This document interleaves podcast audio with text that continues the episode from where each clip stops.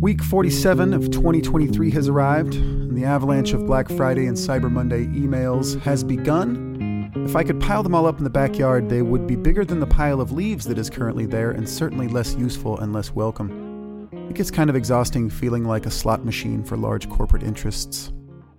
It's time to walk over to your 4K Weeks poster and fill in another square. Are you done? Okay, here we go. First of all, the joke of the week, the dad joke of the week.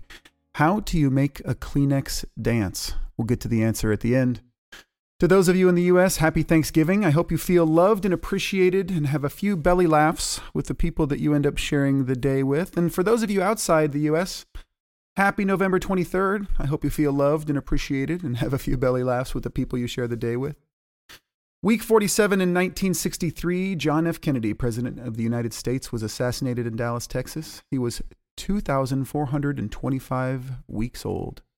Week 47 of 1983, Fred Rogers of Mr. Rogers' Neighborhood presents one of his sweaters to the Smithsonian Institution. He was 2,957 weeks old. And week 47 of 2009, Susan Boyle, contestant on Britain Got, Britain's Got Talent, releases her debut album, which goes on to become the biggest selling album worldwide that year. I remember seeing her audition um, for Britain's Got Talent, and it was amazing. It, it kind of felt, it was so sweet. It felt like for a minute anyone could do anything. And she was 2,538 weeks old. This week's quote is from Aesop, Aesop, Aesop, Aesop of Aesop's Fables. No act of kindness, no matter how small, is ever wasted. I heard a different version of this somewhere, and I forget where I heard it. And it goes, Wherever you find yourself having a generous impulse, act on it immediately. I think we're also caught up in the internal and external rules of social etiquette that it's super easy not to act when you see a stranger who could use some form of human connection, just a hello or a hi, or maybe they actually need help. You know, we have this dialogue in our head that says, Oh, I don't want to assume, or I don't want to embarrass them, and I, I don't want to get involved in their business. And on top of that, this time of year, nearly everyone is in a hurry a hurry to get to the grocery store, a hurry to get the work done before the holiday, a hurry to get the lights on the house, a hurry to do myriad things that will like make the season special. And I think that's important to note because the, Pris- the Princeton Seminary experiment tells us that people in a hurry, even when they're hurrying to give a lecture on the parable of the Good Samaritan, are much, much, much less likely to stop and help someone who is clearly in need. You should take a look just Google the Princeton Seminary experiment, check the show notes. So maybe you should make a rule for yourself for the rest of this year. And that is if your little voice says, I should, dot, dot, dot, some generous impulse, just do it. Damn the torpedoes and the schedules. Just do it. Get a $10 bill out of your hand or out of your pocket and give it to somebody. Ask somebody if they need help. If you see someone changing a tire, stop and ask them if you can help them. Whatever it is, just like a tiny bit of human connection because you have no idea how far that can go in this season if someone is feeling a little lonely or a little left out or if they need a little help. So, what did I consume this week? The most important podcast I heard this week was from the Ezra Klein Show, and the title was The Sermons I Needed to Hear Right Now. And it has to do with Israel and Palestine, and it is heavy, but it is honest and open. And I'm just going to read you a quote from um, Rabbi Bruce or Brous, I don't know how to pronounce her last name. Um, she is the interviewee, and it's just spectacular. And I think it's rare to find a person who is thinking both about the pain they're experiencing and also about the pain the people on the other side of their conflict are experiencing in a very honest way. And so she says, um, very emotionally, um, I don't frankly want to hear from the people in the streets who are shouting about decolonizing Palestine who do not shed a tear when Vivian Silver, a 74 year old warrior for peace, is murdered by Hamas. And the same is true on the other side for the people who are absolutely devastated by losses to Jews, but then feel that it's offensive to even report on the Palestinian children who are dying in Gaza. I'm sorry, but we have lost our moral center. What we have to do is expand our scope of moral concern to find the humanity in one another again. It's a spectacular podcast, and you should absolutely listen to it. That little quote reminds me of the African parable that I've heard, um, and I'll make this quick. The family who has suffered a murder in their family by another man's hands. And the man is brought to justice and convicted. They decide that, yes, he did murder this person.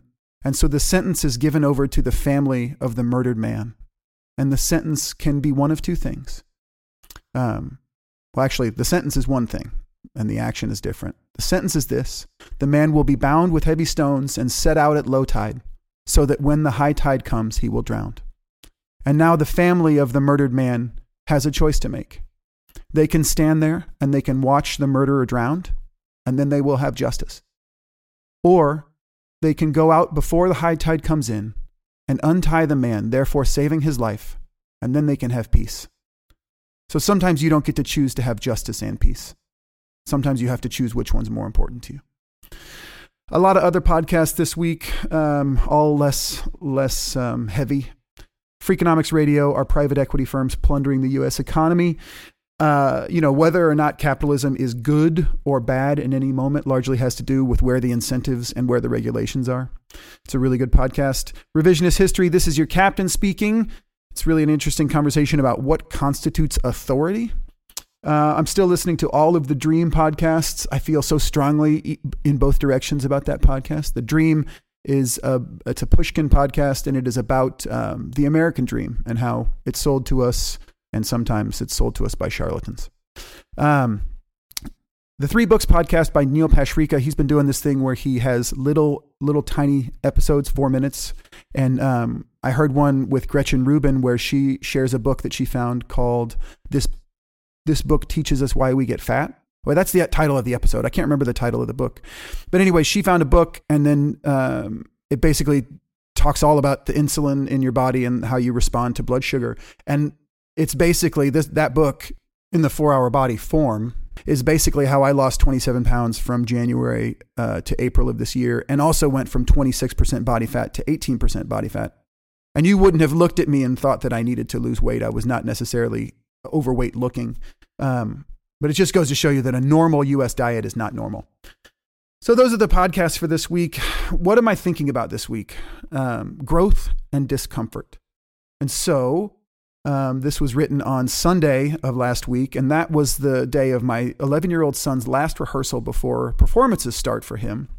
And so, in a staggering act of courage in our family, compared to the shy kid that he was a few years ago, our son auditioned for our city's big holiday show and he made it into the cast. And I think largely one of the reasons he was able to do that is because his older sister um, has always been very courageous and kind of has showed, you know, led the way for him to do that.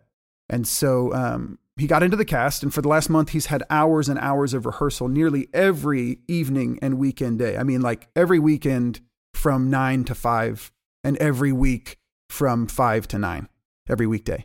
Um, and it's been super strange to watch the steep curve of his growth in a month. He's a fairly mature 11 year old to begin with, but my wife and I have both been struck nearly daily by how grown up he seems right now. And I think it just comes down to the fact that he tossed himself into an uncomfortable situation and had to level up in myriad different ways just to keep up.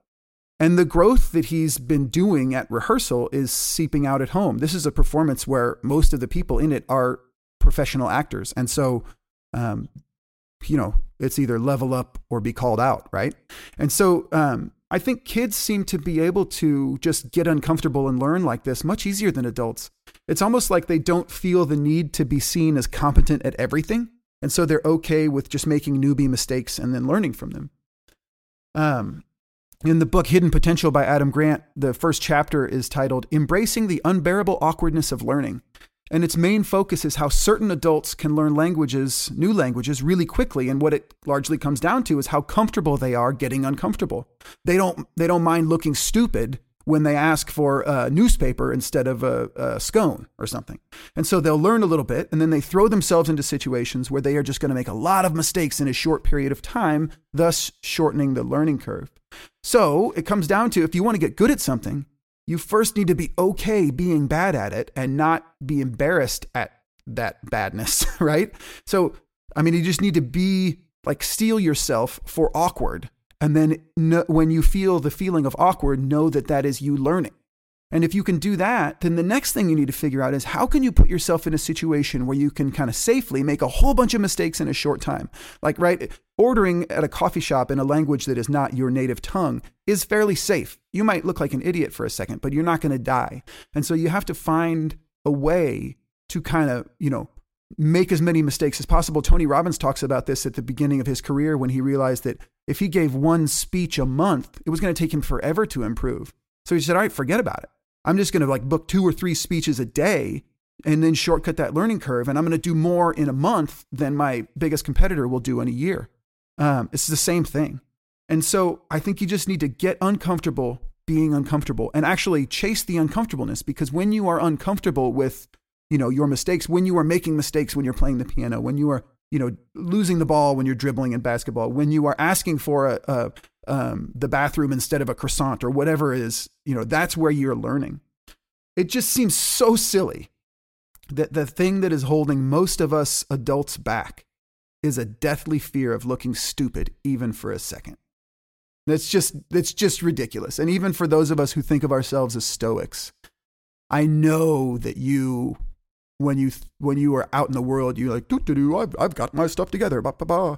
I feel good about it, right? And I think you have to let go of that if you want to learn something very quickly. So that's it for the week. I hope you have a great week. I hope you have a happy Thanksgiving if you are in the United States, and I hope you have a happy November 23rd, Thursday, if, uh, if you are not in the United States. And the, the punchline to the dad joke of the week How do you make a Kleenex dance? You put a little boogie in it.